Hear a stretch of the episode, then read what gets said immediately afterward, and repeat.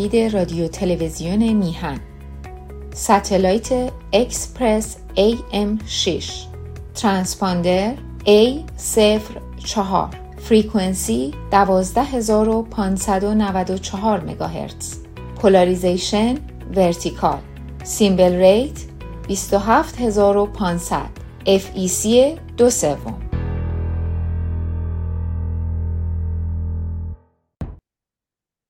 با سلام به بینندگان گرامی تلویزیون میهن و تشکر از سرکار خانم و آقای سعید بهبهانی.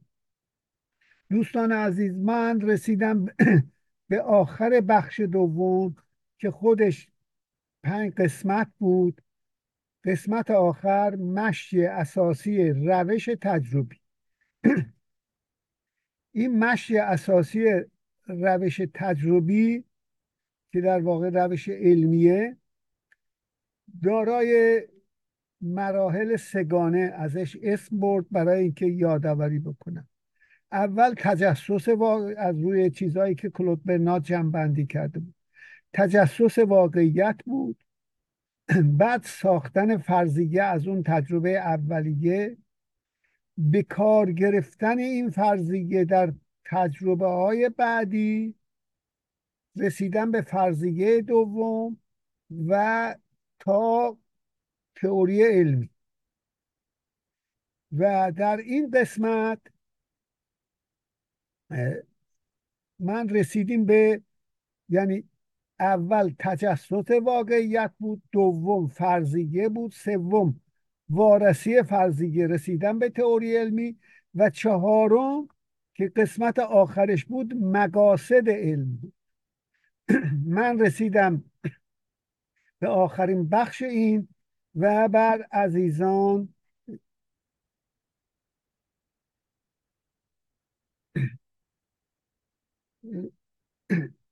دوباره این بخش کوتاه رو می‌خونم که دنباله اونه.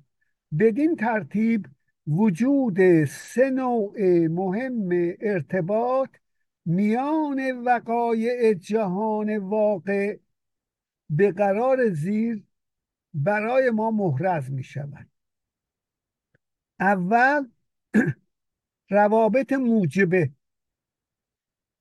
این در واقع ترتب علت و معلول رو که در قوانین فیزیک دوران نیوتون قالیله به بعد و کپلر به بعد تا نیوتون صادق بود و فکر می‌کردن که با همه چیز رو به صورت رابطه های علت و معلولی که علت اول معلول بعد ترتب یعنی به اصطلاح مرتب اومدن علت بعد معلول.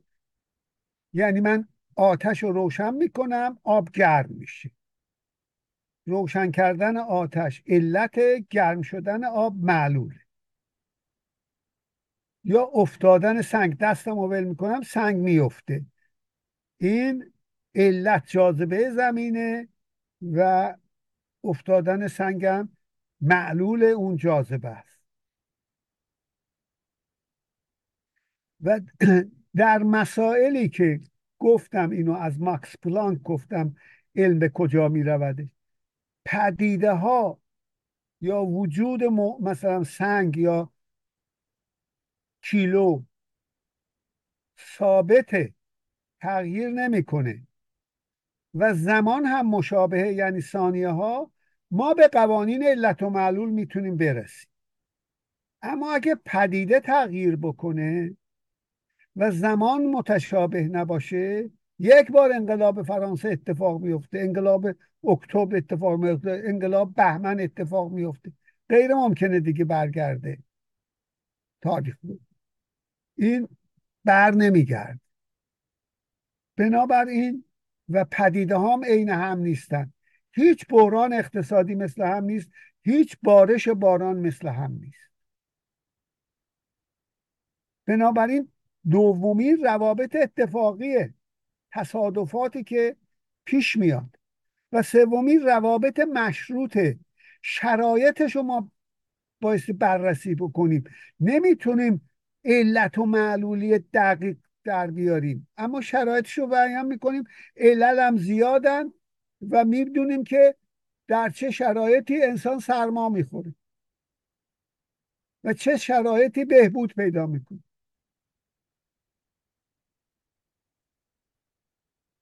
بدین ترتیب وجود سه نوع مهم ارتباط میان وقایع جهان واقع به قرار زیر برای ما محرز می شود روابط موجبه روابط اتفاقی روابط مشروط.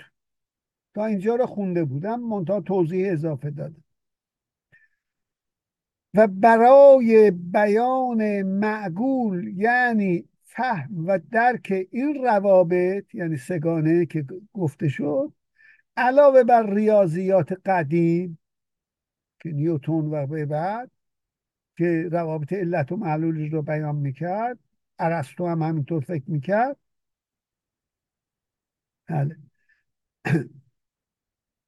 برای بیان و معقول یعنی فهم و درک این روابط علاوه بر ریاضیات قدیم که با اصل موجبیت منطبق است. بله. و ما که همون ترتب علت و معلول باشه ما از حساب احتمالات برای حوادث اتفاقی هوا فردا خوب خواهد شد یا نه؟ اتفاقه. ما از حساب احتمالات که بیان کننده امور اتفاقی است که چند درصد واکسیناسیون مفید بوده و نیز محاسبه محاسبات استراتژیک فون نویمن و فراشدهای ضد اتفاقی و اندریس که لاعقل با برخی از حوادث جزئی قلمرو مشروط تناسب دارد یعنی سومی روابط مشروط. و اموری نظاران استفاده می‌کنیم که اینها را هم به صورت کوتاه و فشرده هفته بعد گفتم. نیاز به تشریح واقعیات مشروط به حدی است که ما با اطمینان طرق تبیینی را پیشنهاد می‌کنیم که دائما تازه می شود و نیاکان ما آنها را به بهانه غیر منطقی و سست بودن باطل می شمردن یعنی احتمالات و, و محاسبات استراتژیک. من یعنی ژان فروستیه به نوبه خود تمام نظریه اقتصادی را با قایت هوایج به هم میپیوندن زیرا به عقیده من اگر از این نکته غافل باشیم که هدف فعالیت اقتصادی بشر بهتر ساختن وضع معیشت و نوع زندگانی است آدم های سالم اینجور فکر می‌کنن. مست... استعمارگران می‌خوان تخریب کنن اقتصاد طرفو. بله. حاشیه بود. زیرا به عقیده من اگر از این نکته غافل باشیم که هدف فعالیت اقتصادی بشر بهتر ساختن وضع معیشت و نوع زندگانی است. اقتصاد نامفهوم خواهد شد. من معتقدم که ترسی که در قدیم از فلسفه غایی وجود داشت در منطقه ارسطو ممکن است از میان برود زیرا ما دیگر بیم نداریم. از اینکه اعتقاد اجمالی ما را از جستجوی وسایل و مکانیزم ها معاف دارد. به نحو اعم هر قد در مورد مشاهده تجربی وجود روابط که اشیا را روابطی که اشیا را به هم پیوند می‌دهد توقع ما بیشتر شود. سختگیری ما در مورد بیان آنها کمتر میگردد. معهازا یعنی با این همه انحصار طلبی روح ما اکثرا از نظر روانی می‌خوایم به یک قایت برسیم و همه چیز بیان شده باشه دو مثل دو دو تا چهار تا. معهازا با این همه انحصار طلبی روح ما و احتیاجی که فکر ما به ضبط و ربط منطقی دارد همواره ما را ناگزیر خواهد ساخت که در توحید یعنی یکی کردن و منطقی کردن معرفت خود بی حد و اندازه کوشش کنیم. یعنی احساسات خود را کنترل کنیم و بتونیم منطقی فکر کنیم با تجربه علمی بسنجیم. اما اگر بگویند که مفاهیم علت و قانون که در نیوتون از دوره نیوتون وجود داشت و ارسطو از علت. و مفاهیم علت و قانون کهنه شده است. این سوال پیش می آید که موضوع نهایی علم چیست؟ و بیان و تدوین معرفت سرانجام به چه صورتی در خواهد آمد؟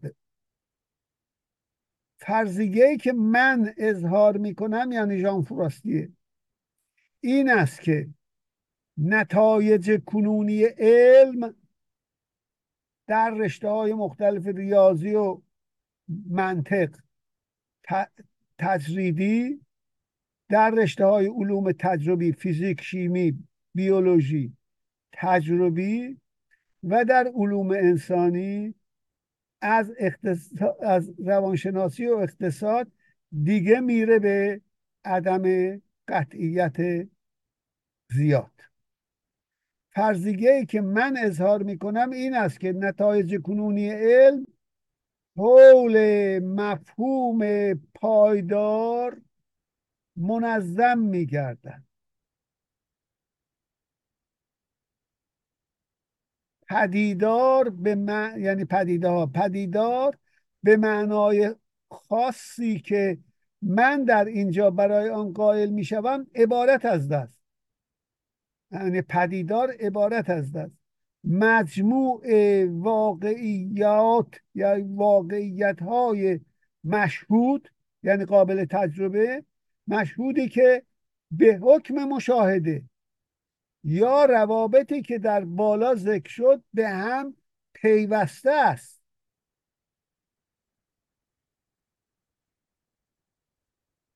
عالم از این واقعیت های مشهودی که نخست به عنوان موضوع مطالعه پیش خود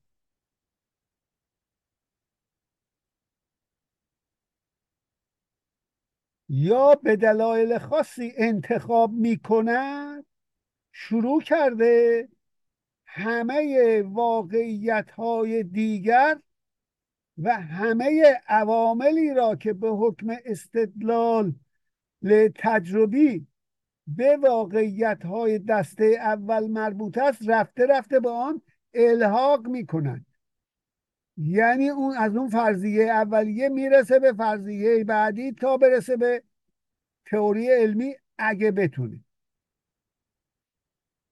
در این فرضیه روش اساسی علم عبارت خواهد بود از تطبیق و یکی ساختن حوادثی که به هم مربوط هستند و نیز تعیین حدود و وصف پدیدارها.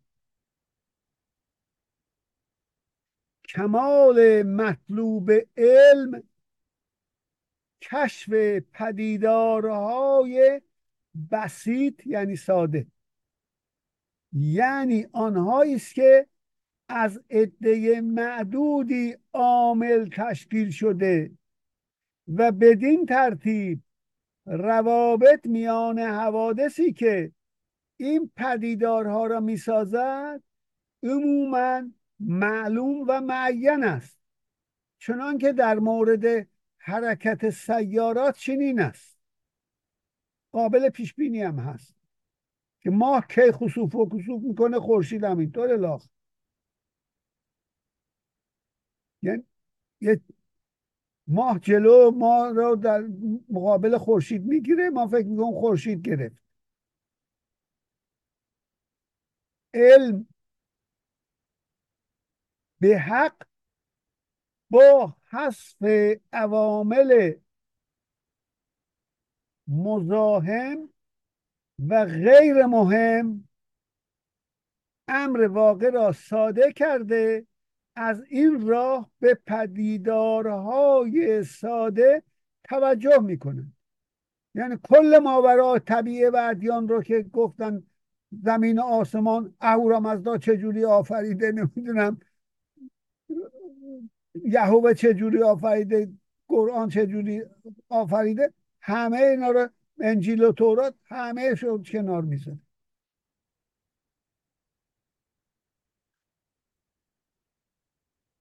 بله. علم به حق با حذف عوامل مزاحم و غیر مهم امر واقع را ساده کرده از این راه به پدیدارهای ساده توجه می کند مانند سقوط اجسام در خلا به جای هوا. جسم خالص در شیمی اون 92 عنصر. که مقداری هم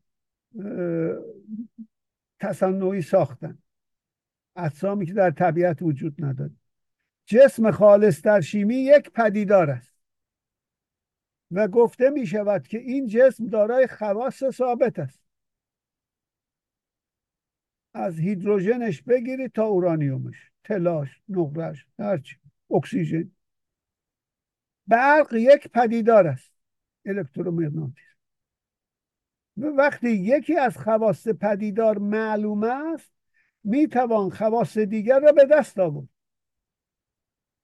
بدین نحو می توان مس کربن کلسیوم برق امواج برقی مغناطیس را با هم تطبیق کرد.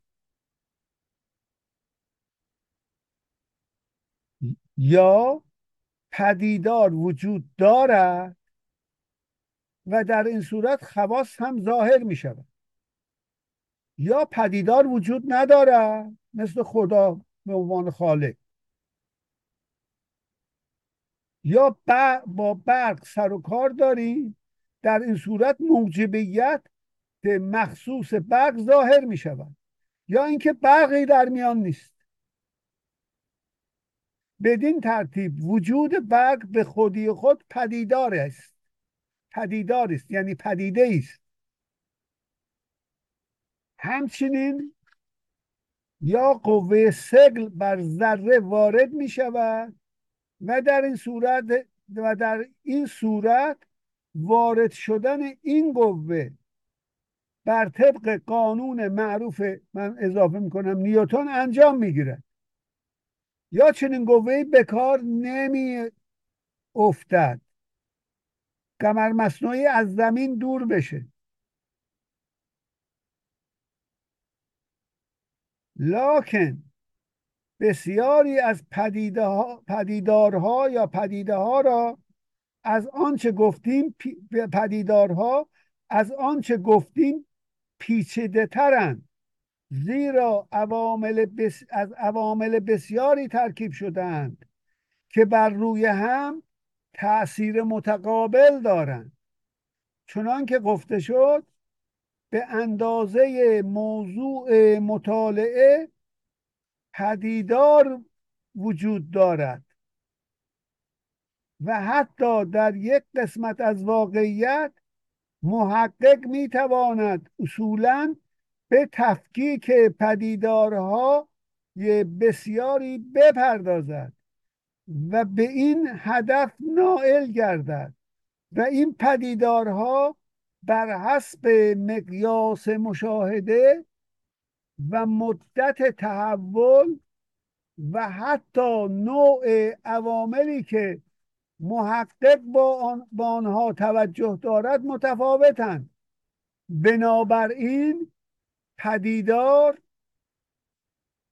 ممکن است به صورتهای گوناگون از قبیل حشره بیماری یاخته های کبر منظومه شمسی تحول جمعیت فعال در میان یک ملت و غیره باشد.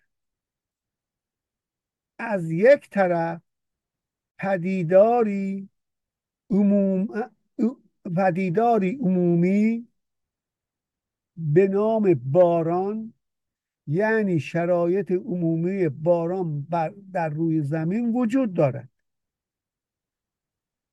اختلاف فشار که پیدا میشه میگیم باران میاد. و ابری هم هست هوا. و از طرف دیگر بارانهای مخصوص زمان و مکان معین به نحوی که دو بار باران شبیه به هم در دنیا پیدا نمی شود هر بارانی مخصوص زمان و مکان معینه. که دیگه در یک جای دیگه و در زمان دیگه اون باران مثل اون نمیاد. همچنان که هیچ انسانی دوباره نمیاد.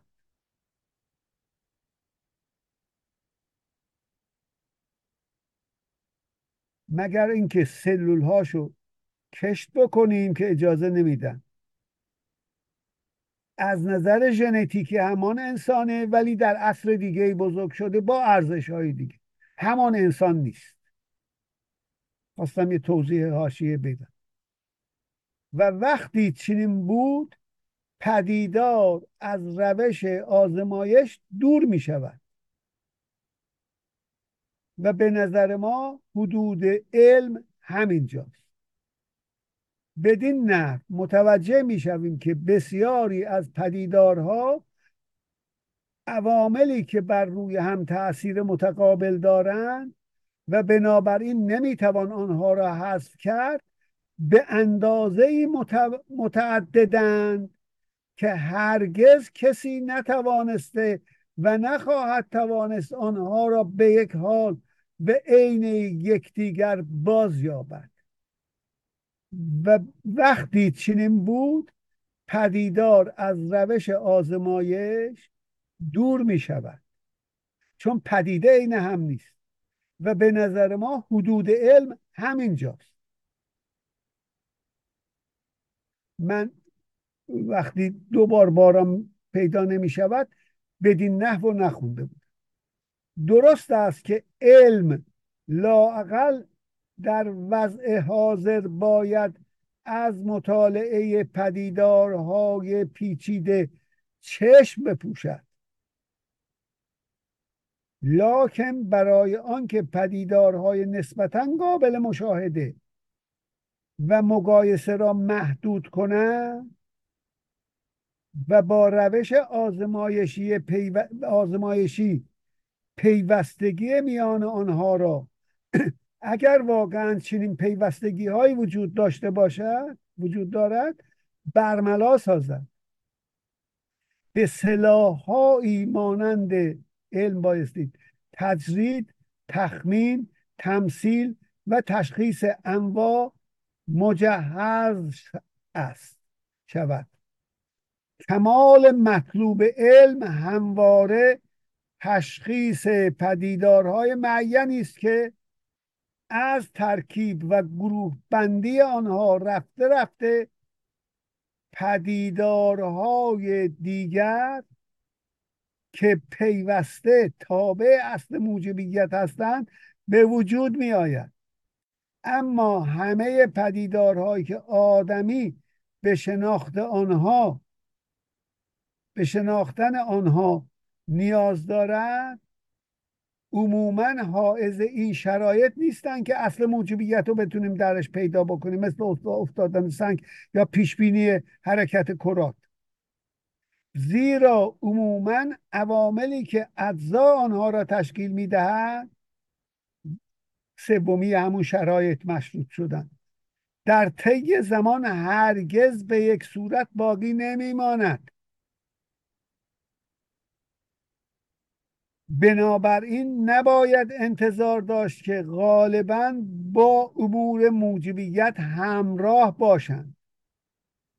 اما هنر دانشمند این است که این گونه امور را در هر جا که وجود دارند کشف کنند و وقتی چنین چیزی در میان نبود روابط متقابل یا شرایط وقوع حوادث را که مشاهده ظاهر می‌سازد ثابت و مسلم نماید.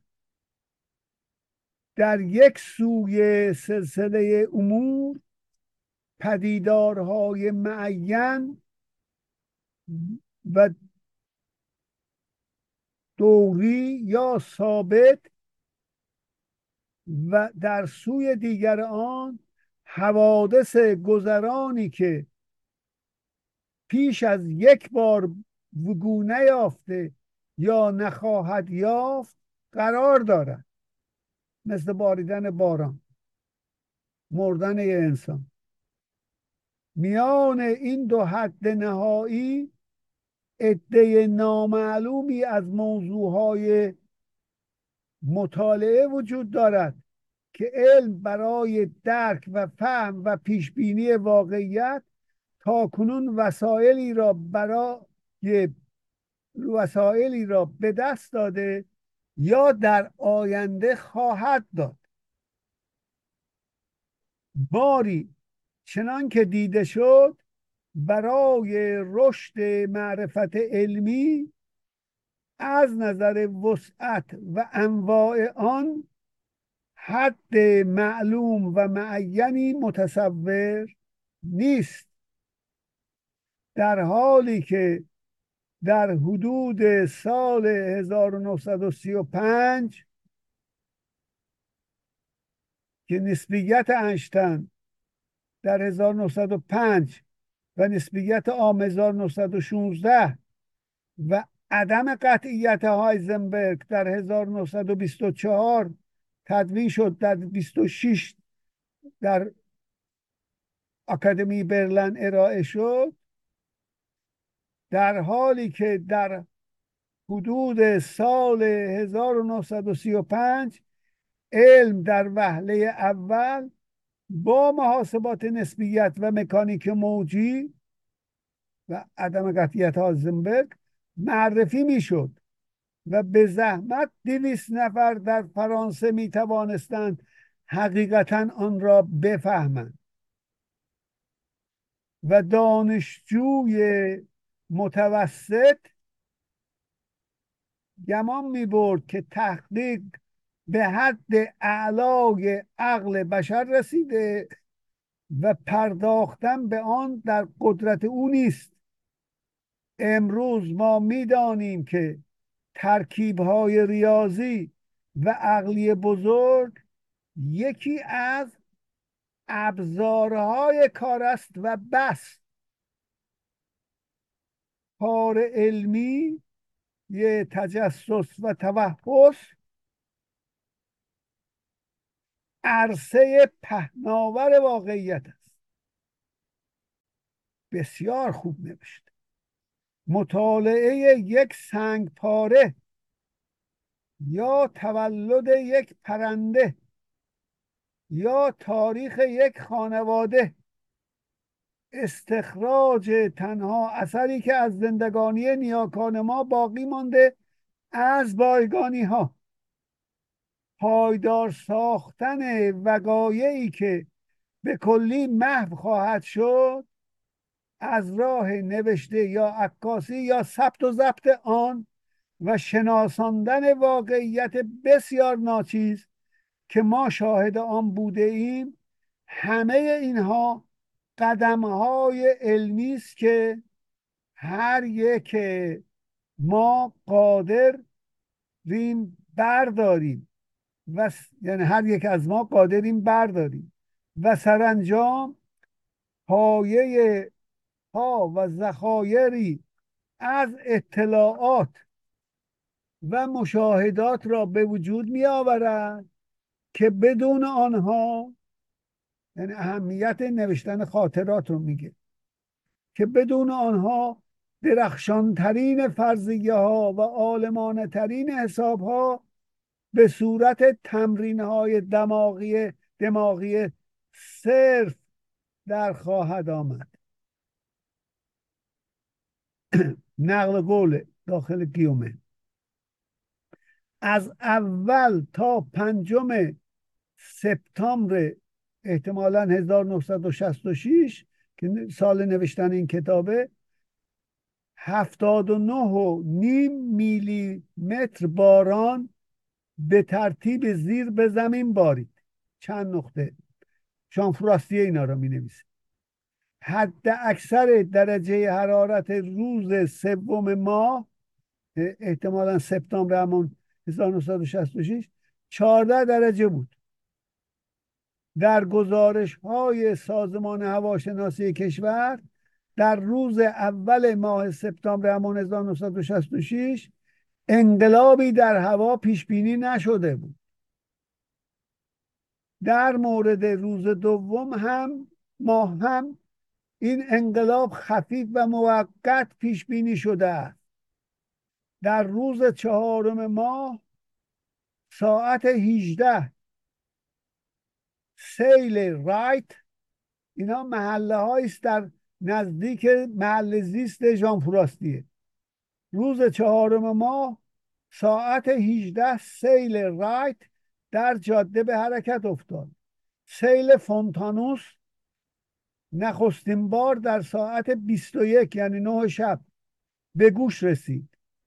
روز پنجم ماه ساعت ده این سیل در رودخانه لاپرات که تا آن وقت بی آب بود افتاد. ظهر همان روز گودال بزرگی که در مسیر این رودخانه و در محور دره بی آب ایرول قرار داشت با آ نوشته میشه در فرانسه و ایگرک Y. و ایرول قرار دارد در ظرف دوازده دقیقه از آب پر شد. در ساعت دو بعد از ظهر سیل به پیهوت پیهولت رسید. بدین نه. این ات... زیرنویس نوشته این قسمت شرح تغییر هوا و به راه افتادن سیل در اطراف دهکده موتن معلف است. مترجم. زنده باشه با این نوشتن این.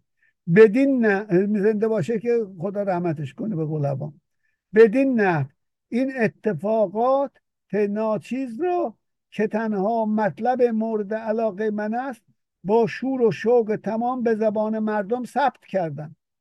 و خوش دارم آن را با اتفاقات مشابهی که در سالهای گذشته یاد کرده ام بسنجم.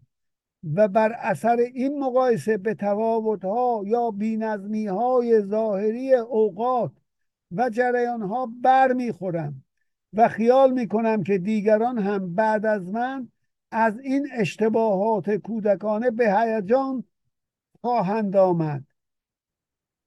من فکر خود را به گردش آنها مشغول داشته و با دقت سرسشمه هایی را تجلیل می کنم که نیاکانم از آن خدایانی ساخته و پرداختن که این طوفان را به راه میانداخت. و از این کار دلشاد می شوم چنان که می بینیم روح علمی خیلی قشنگ می‌خواد نتیجه بگیره که روحیه آدمی را با اقلانیت ضعیف او که 6 هزار سال بیشتر عمر نداره از شهرنشینی سومر.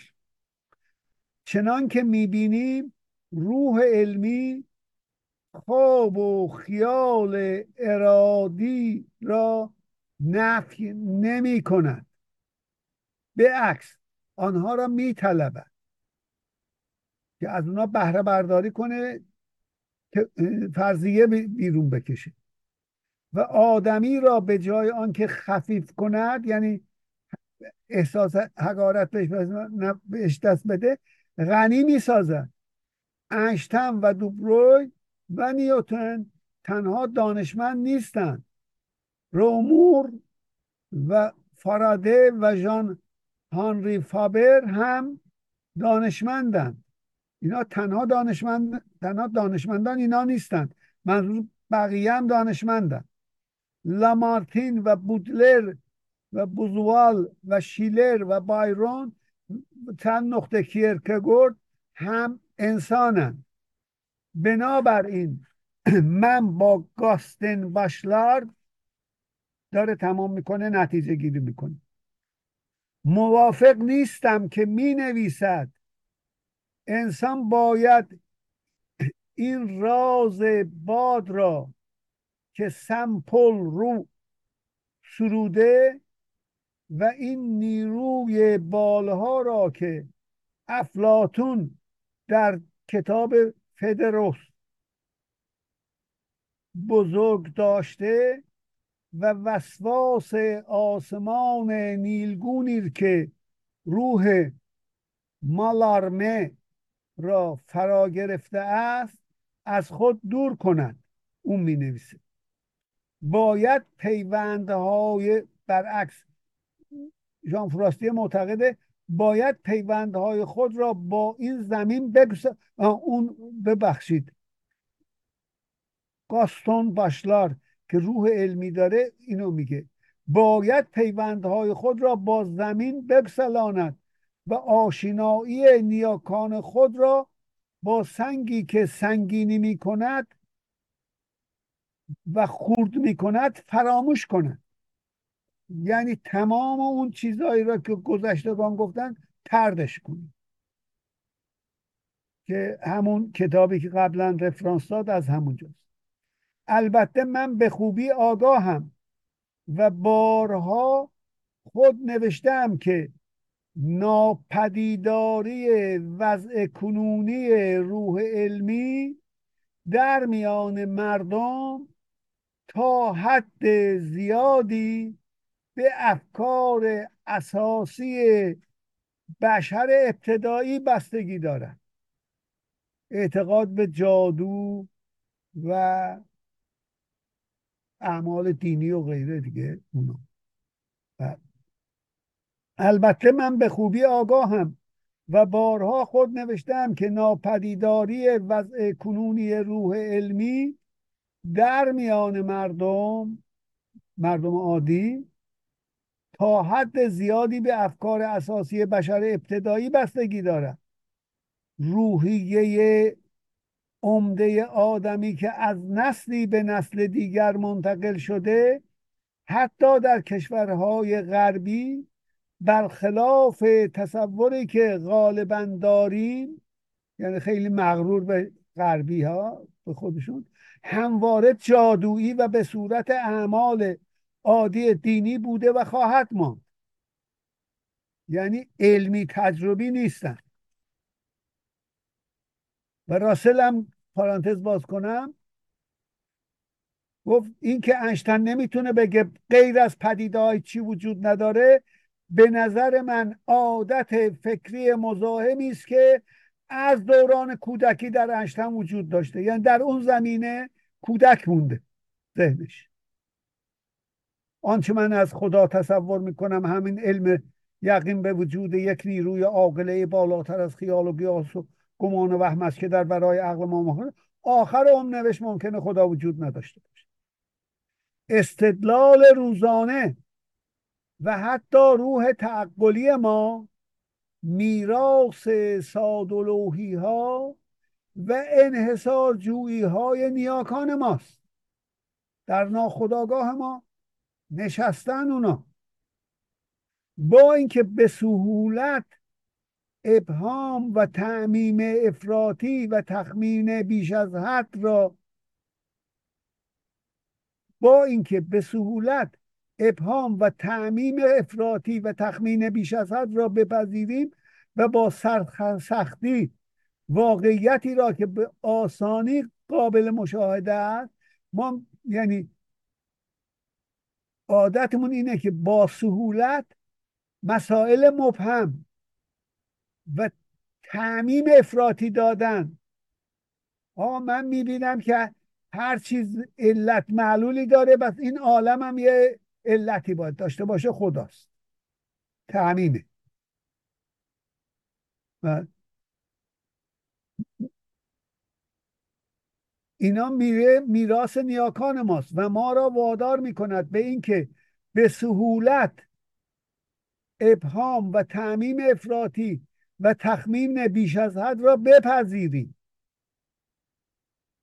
ولی با سرسختی واقعیتی را که به آسانی قابل مشاهده است به صرف اینکه با افکار و عقاید ما مغایر است رد کنیم.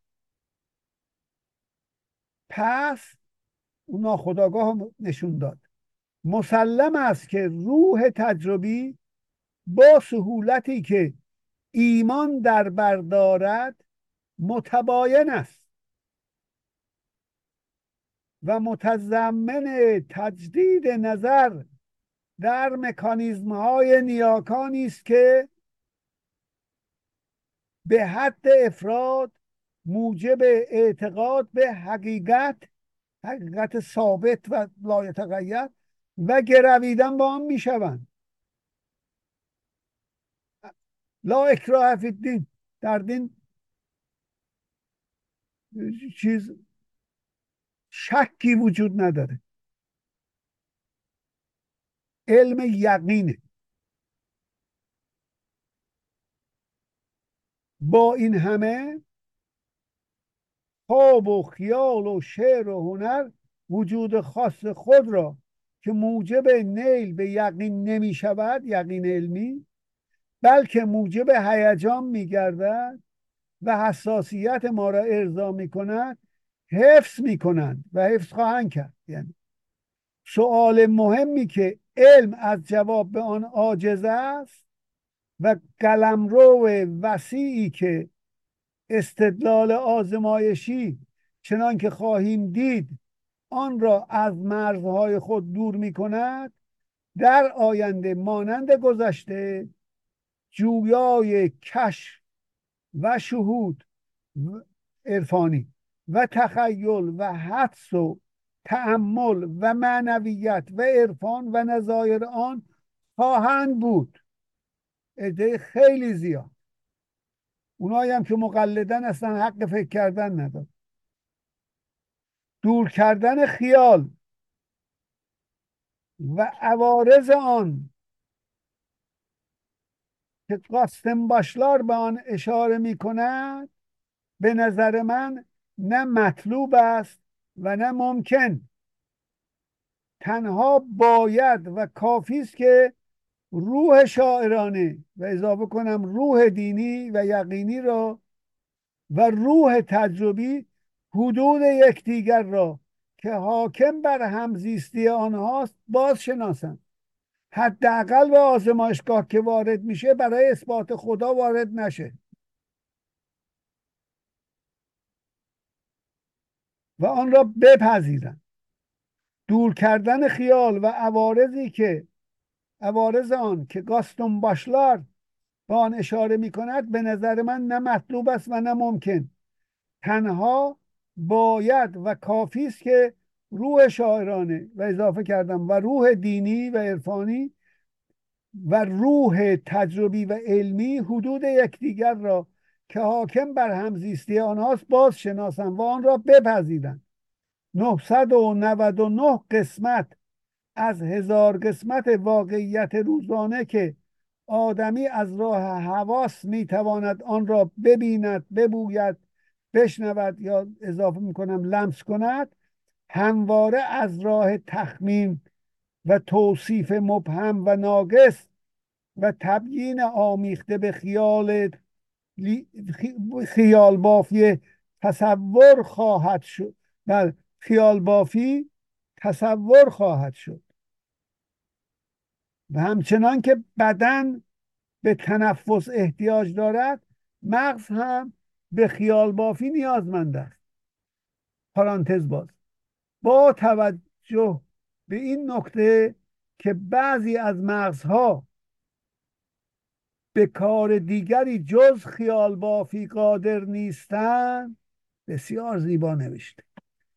در صورتی که مغزهای دیگر چند ساعت در ماه با تحقیق در واقعیت خود را سرگرم می‌کنن اگر در روز شد که دیگه ایدئاله.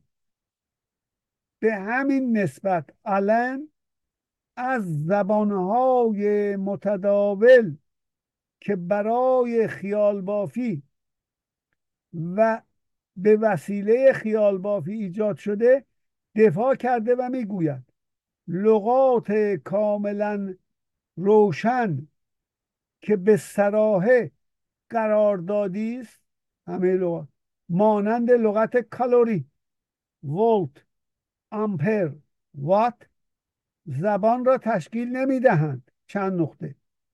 هیچ کس به علائم کاملا روشن توجه نمی کند اعمال عادی با این گونه لغات سازگار می شود و علامت از انسان به انسان دیگر اعمال عادی با این گونه لغات سازگار می شود و علامت از انسانی به انسان دیگر منتقل می گردد بی آنکه اندیشه در راه خود بیابد.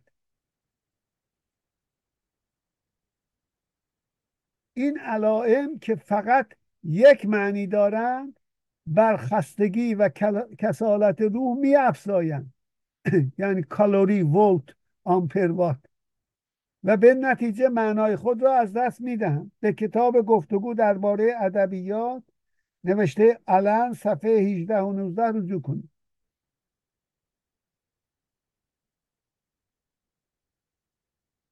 تموم شد اینجا.